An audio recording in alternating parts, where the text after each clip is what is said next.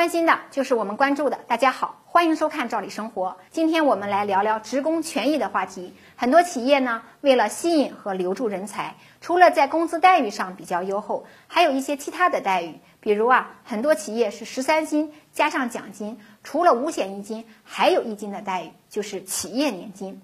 那不少小伙伴问，企业年金是怎么回事呢？是跟社保的五险一金一样，具有强制缴纳的特点吗？这个还真不是。这个企业年金呀，一般是企业和职工在依法参加基本养老保险的基础上自主建立的一种补充养老保险制度。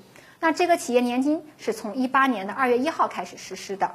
对于企业讲，主要啊是为了完善职工的薪酬体系，吸引人才，稳定职工队伍。那这个缴费的方式也是企业和职工共同缴纳。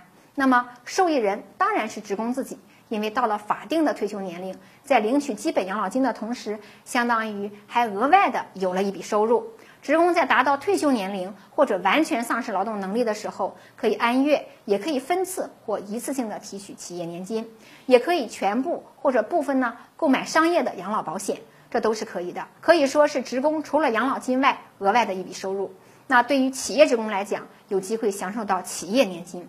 但是对机关事业单位来讲，也有一个类似的待遇，就是职业年金。那这个职业年金呢，是国家实施机关事业单位养老保险制度改革以后啊，建立的一个补充养老保险机制。那么一般机关事业单位工作人员基本都能够享受到，因为职业年金制度跟企业年金制度不太一样。机关事业单位职业年金办法规定啊，各级机关事业单位必须为职工建立相应的职业年金制度。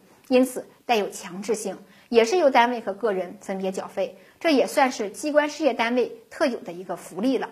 那么关于职业年金的领取，也是需要等到退休以后按月领取，取完为止，或者呢用来购买一次性的商业养老保险产品等等，也算是对养老金的一个有益的补充。那么关于企业年金和职业年金呢，就跟大家介绍到这儿，您是否也享受到其中的一项呢？欢迎您留言跟我们互动和讨论，咱们明天见。